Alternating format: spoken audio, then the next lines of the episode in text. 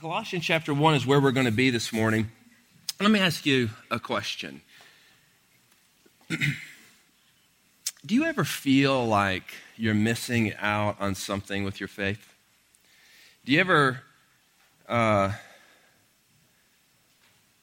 observe other people's experience of the Lord and think, man, I've never never experienced the Lord in that way. I mean, you want to, but you you, you feel like you're missing out. You hear people talking about God in ways that you've never experienced. Uh, do, you, do you want a more dynamic, powerful Christian life? Do you, you want something that goes beyond just uh, religious assent or belief um, in a certain principle about God? Do you want to move at the speed that's greater than you're moving right now in your relationship with God Almighty. Maybe for you, it feels a little like uh, you're in your car and you're pressing on the gas, and it's not quite moving like you thought it, you think it should. And you look down and you remember you still have the parking brake on. Has anybody ever done that? Is that just me? You know, that feeling of like, man, I'm giving this thing gas, but it's not quite moving like I know it should. Or maybe that's how you feel in your spiritual life, where you're, you're thinking, I want to move at a certain speed, but, but things aren't working quite like I think that they should. Now, there are things that I can tell you to do. There are things that Christian leaders can suggest that will accelerate your faith and give you a sense of taking the parking brake off. Of course, like reading the Bible or being in Christian community, which is where you are now, and the value of being together with other believers to encourage one another, to, to um, pray for one another. Uh, there, there are things that we can tell you to do, like read certain books or listen to certain preachers. But of all the things that we see in the scripture uh, having the greatest impact on people potentially, one leads the rest, and that is prayer. Here in this passage that is written by Paul to this fledgling church in Colossae, Paul tells them he's praying for some things uh, in their lives. And what we see, not only in this passage, but throughout his interactions with the churches that he's trying to encourage, you see, because he wants for them to experience all that God has for them. And just as you're trying to live out your faith in a time and a culture and an age where it's difficult to live out the Christian faith, it always has been at some level, and it certainly was in the first century. So Paul wants for them to experience as much as God as they can get, and he wants them to live out their faith in the, as, as fast of a pace as God will allow them. And so, what he does for them in the beginning of the letter is he offers a prayer for them. And it says a lot about um, how Paul is thinking spiritually for them and on their behalf and as a leader. So, what I want to do is read this passage and then just help you understand what it means. So, Colossians chapter 1, verses 9 through 14. Stand to your feet as I read this passage just out of respect for God's word. Please. Here's what it says. And so, from the day we heard, we have not ceased to pray for you, asking that you may be filled with the knowledge of His will and all spiritual wisdom and understanding, so as to walk in a manner worthy of the Lord, fully pleasing to Him, bearing fruit in every good work and increasing in the knowledge of God. May you be strengthened with all power according to His glorious might for all endurance and patience with joy, giving thanks to the Father, who has qualified you to share in the inheritance of the saints in light. Verse 13 He has delivered us from the domain of darkness and transferred us to the kingdom of his beloved Son, in whom we have redemption, the forgiveness of sins. May God bless the reading of His word. You may be seated. The absolute, point number one, the absolute most important thing you can do for those you lead is pray. Now, everybody in here leads somebody. Oftentimes we think of like Christian leadership, we think of guys, you think of guys like me, like pastors and maybe home group leaders. Uh, but every one of you has an influencing capacity on someone else. And if you are a follower of Christ, you are a Christian leader of someone else because you represent Christ to them.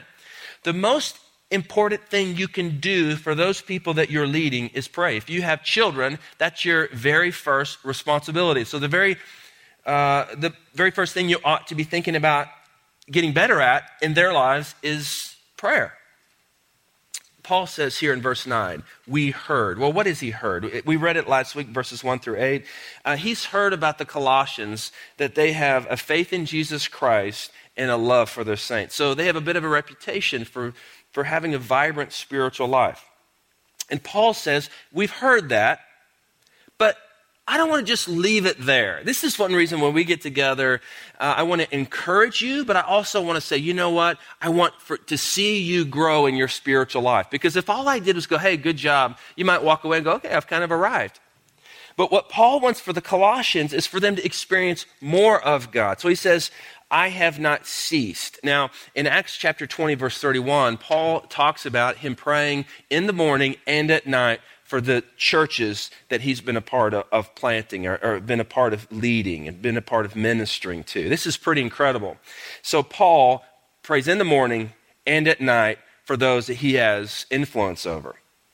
Maybe a good example for those of us as we uh, think about who are we leading spiritually. Um, now, here's the thing about prayer. If I said to you, uh, How's your prayer life? You would say, well, most everybody would say, you know, I, I could do more. And, and, the thing about prayer, as with other things in the Christian life, is uh, that if we allow our feelings, like if you only pray when you feel like praying, then you're not going to pray very often, right? And our feelings, we, we live in a day and a time where we, we're kind of, is, if, you, if it feels good, do it.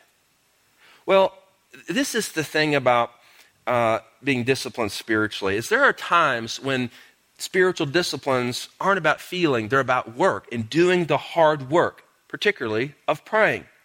We must be disciplined in this area of prayer. I am sure that Paul, the apostle, did not want to get up in the morning and pray or stop before he went to sleep in the evening and pray. It's a hard work, but he did it. Why? Because he wanted the people that he led to experience something different or more than what they've already experienced.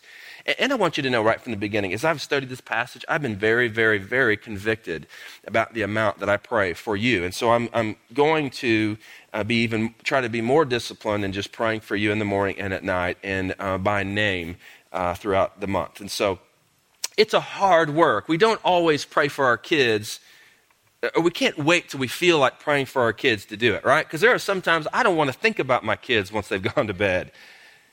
Um, so we must pray for those that we lead.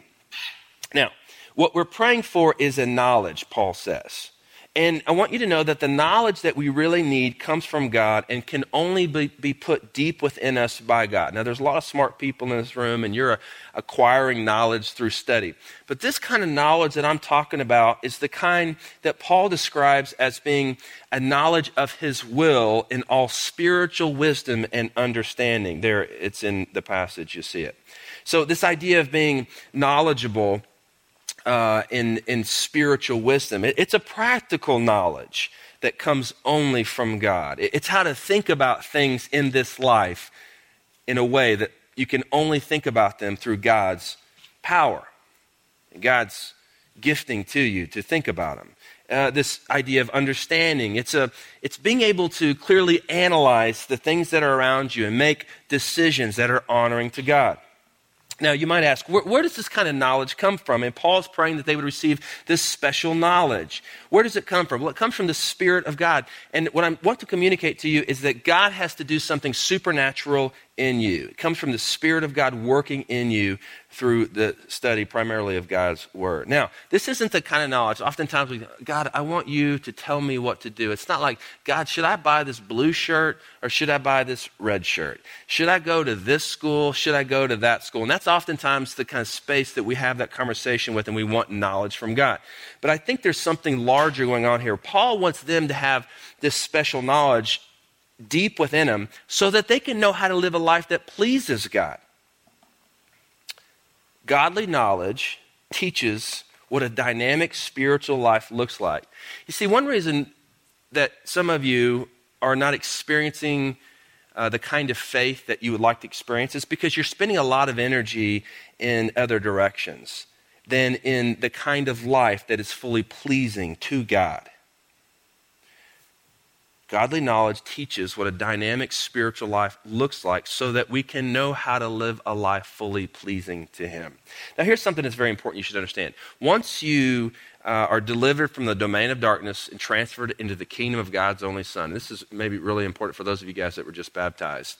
Uh, there, there, will never be a day when you're not God's child. You'll always be God's child. If, if that truly happened in you, there was truly a, ch- a, change in you. You heard the good news of Jesus Christ. You recognize that your sin separates you from Christ, and you acknowledge and in faith believe that Jesus died for your sin. That happened in you. There will never be a day when you're not a child of God. That's a really wonderful thing.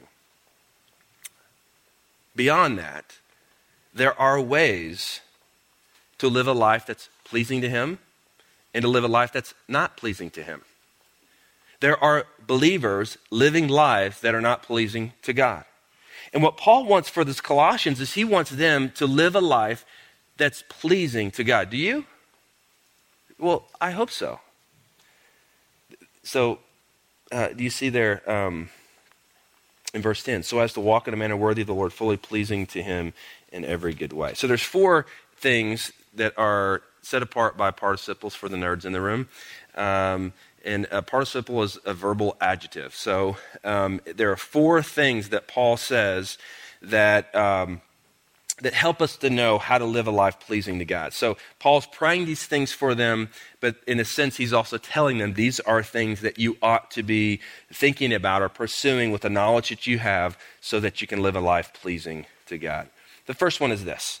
The first one is bearing fruit in every good work in verse 10. You see that? You're supposed to live the kind of faith that bears fruit. And we could talk about the kind of fruit that you're supposed to bear in this way goodness, peace, patience, kindness, gentleness, self control. Your, your life is supposed to bear the fruit of the Spirit working in your life if there is no fruit in your life, it means that you do not have the Spirit working in your life. If you do not have the Spirit working in your life, it means that God is not uh, in your life. Paul wants for them to have lives where they're bearing fruit in every good work. Do you know that the scriptures say that whenever you were saved, eh, eh, no, in fact, before you were even born, God set you apart and, and has some good works for you to do. God has a purpose for your life, some good works. And for the Christian, those good works uh, look like you're bearing fruit, spiritual fruit. You're going to look like Christ more and more and more to those around you. That's what it looks like to bear fruit. If you're not bearing fruit, what you ought to do is think, Am I really a follower of Jesus Christ? Have I truly acknowledged my sin before God, repented of it, placed my faith in Jesus Christ? Have I been changed? Have I truly been delivered from the domain of darkness and transferred into the kingdom of God's beloved Son, Jesus Christ? That's the first thing.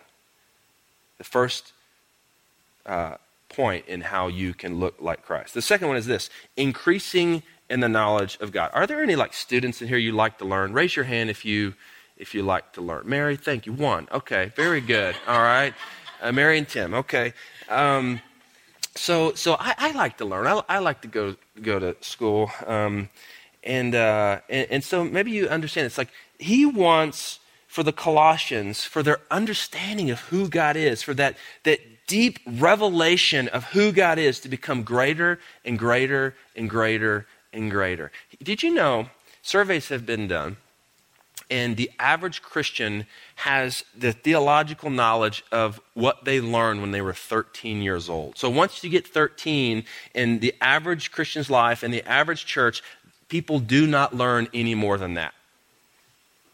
And so we wonder why when people get teenagers get into college, they walk away from God, or one, why we have 30 year olds, 35 years old, 40 year olds who claim the name of Christ, but their faith is so small and morally they're totally out of bounds.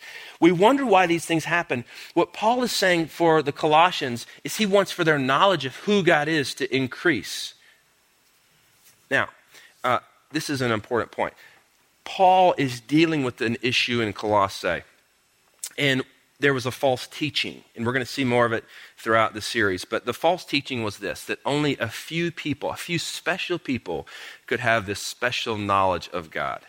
It's called, it's an early form of Gnosticism, is what it's called. And the word Gnostic is related to the word knowledge. So, what Paul is doing here and saying that he wants for you to have an increased knowledge of God, and you might think, well, only some people can know God in that way. And so you're maybe insecure about, your, about God. So maybe you think, well, only, only some really smart people, the, the two people that like to learn in here, can have this kind of knowledge of God where, where their lives are vibrant and they're bearing fruit and it's fully pleasing to Him. And, and uh, it's, it's like they're, they're, they're motoring along without the parking brake on. And so you might be thinking, well, that's only for really smart people. And I want you to know that if you have the Spirit of God in you, you can be increasing in the knowledge of God. There are ways that here, I believe, that you can increase the knowledge of God. First of all, you have to know your own learning style. Most of you would benefit from taking notes. If I met you an hour after this service and I said, Do you name one thing I said in the service? Not being mean, but you, you w- wouldn't be able to. See, we have at our disposal information so quickly and so easily. I, I think it's dumbed us down. We, our capacity to memorize things. I mean, I cannot. When I was a, when I was a kid, when I was a kid, um, I had so many phone numbers memorized. Now I, could, I have to think twice to even tell somebody my own, right? This, this device right here, which tells me everybody's phone number, I've got like 2,000 phone numbers in there. Um, they, it's kept it's it's dumbed down my brain and my ability to memorize. I mean, I cannot get home without the map on this thing. You, you know what I mean? And, and so what I'm saying to you is this: if you want to increase in the knowledge of God, it's not going to just happen. I mean, you you must be intentional and purposeful. I really believe you must approach even a setting like this, one 30 minute period a week where you're hearing God's word open, line by line taught to you, you must approach that as if it's in preparation for a big test coming up. What if every Monday you sat down with Jesus face to face and he said to you, What was the sermon about on Sunday? What is the truth of my word that's been shared with you? How many of you would pass? So, as we think about increasing the knowledge of God, and certainly it happens when God's Spirit works, and I'm going to pray that you would increase the knowledge of God and you would understand God more fully. But it, we participate in that, right? We participate in our own spiritual growth. And oftentimes, what happens, what determines whether or not somebody comes back to the next Sunday is if, if the feel, the kind of overall feel of the sermon and the music was good enough to compel them to come back rather than, man, I am learning God's word. Let me tell you this. I believe with everything in me, the most important thing we do is teach you God's word. I believe that the truths are like seeds, that if I could just sow these seeds deep in your heart, that they, if they take root, will begin to birth something incredible, dynamic, deeply spiritual, and used by God in our world. Paul wants them to live in a way that's pleasing to the Lord, which looks like bearing fruit in every good work, increasing the knowledge of God. Thirdly, being strengthened with all power according to his glorious might. You see that in verse 11?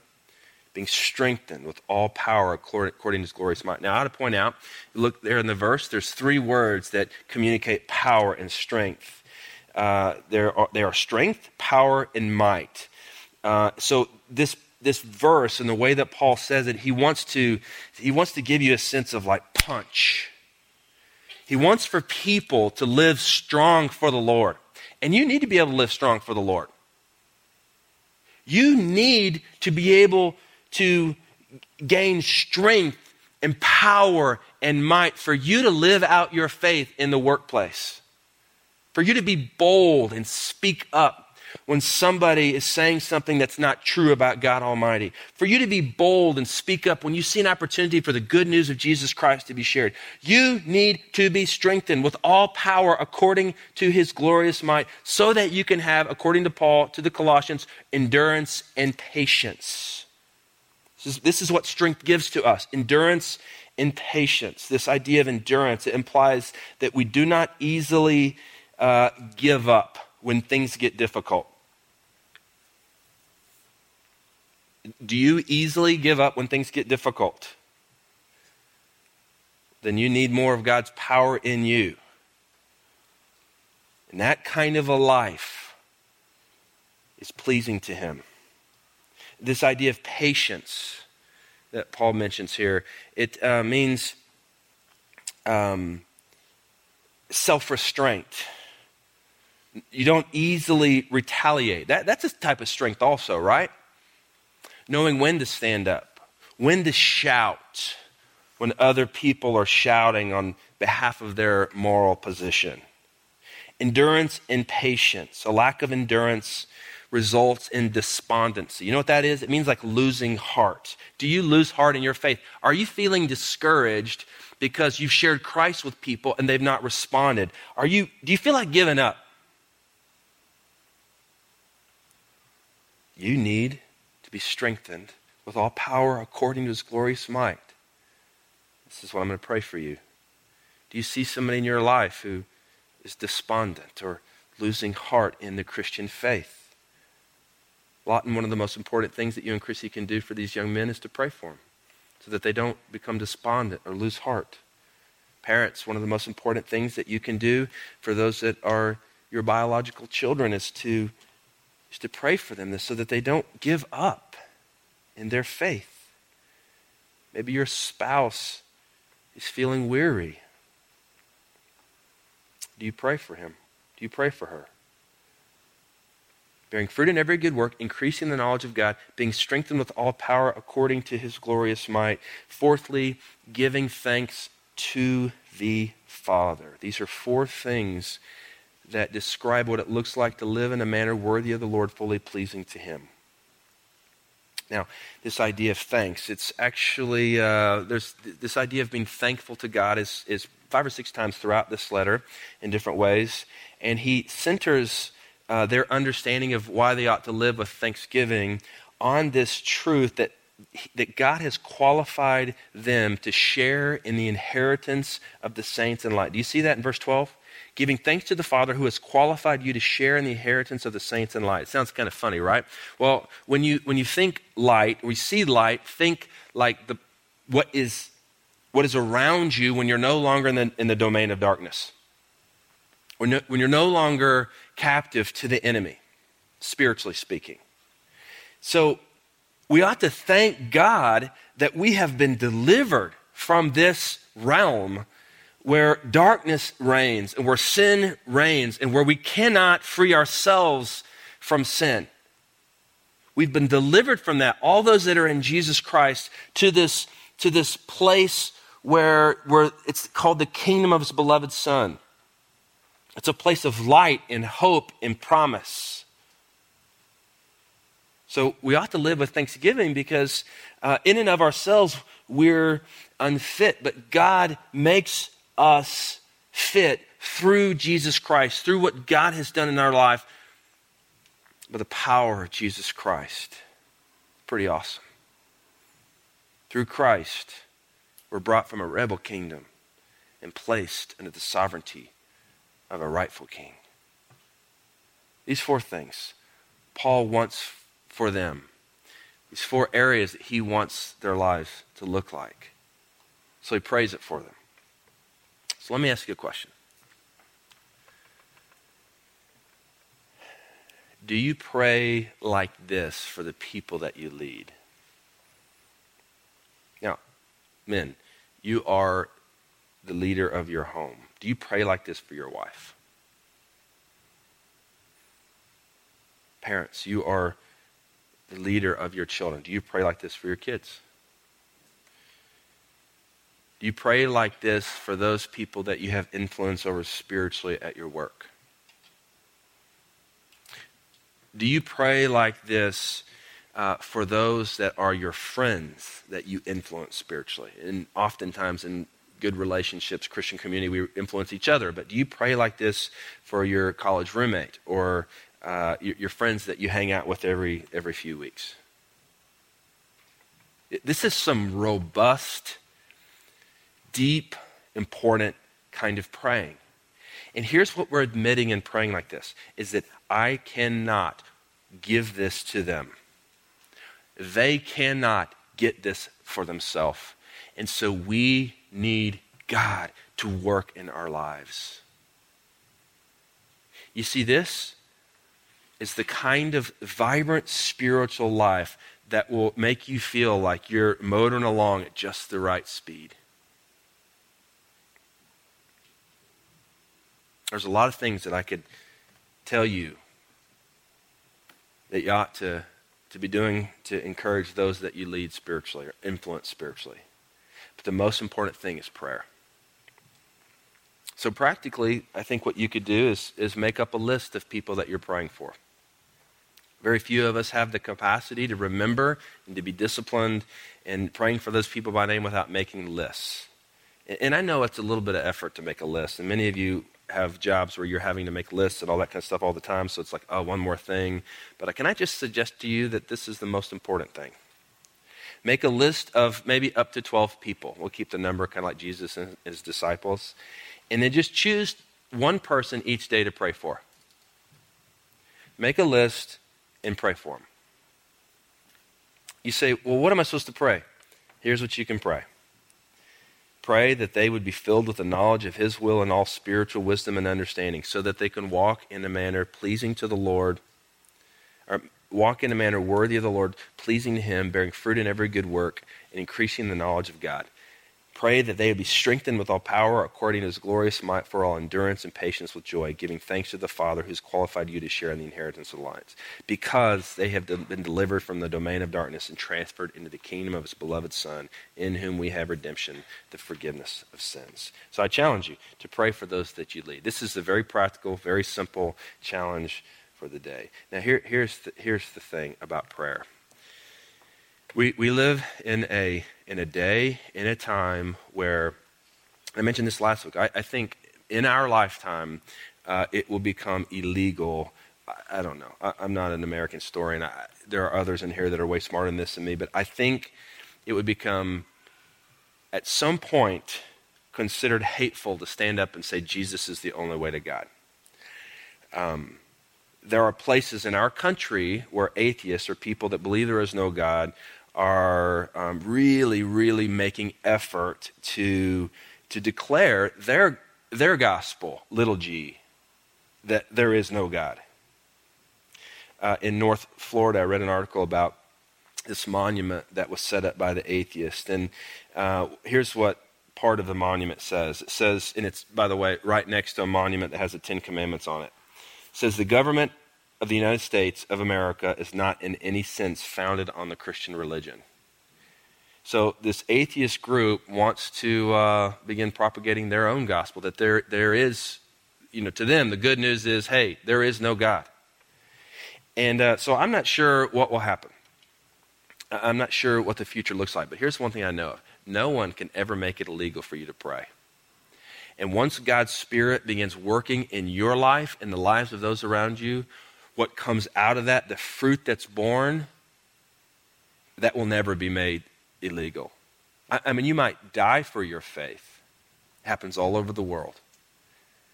But no one can ever keep you from praying. So let's learn how to do it so we can live out our faith in a way that is accelerated and powerful and dynamic.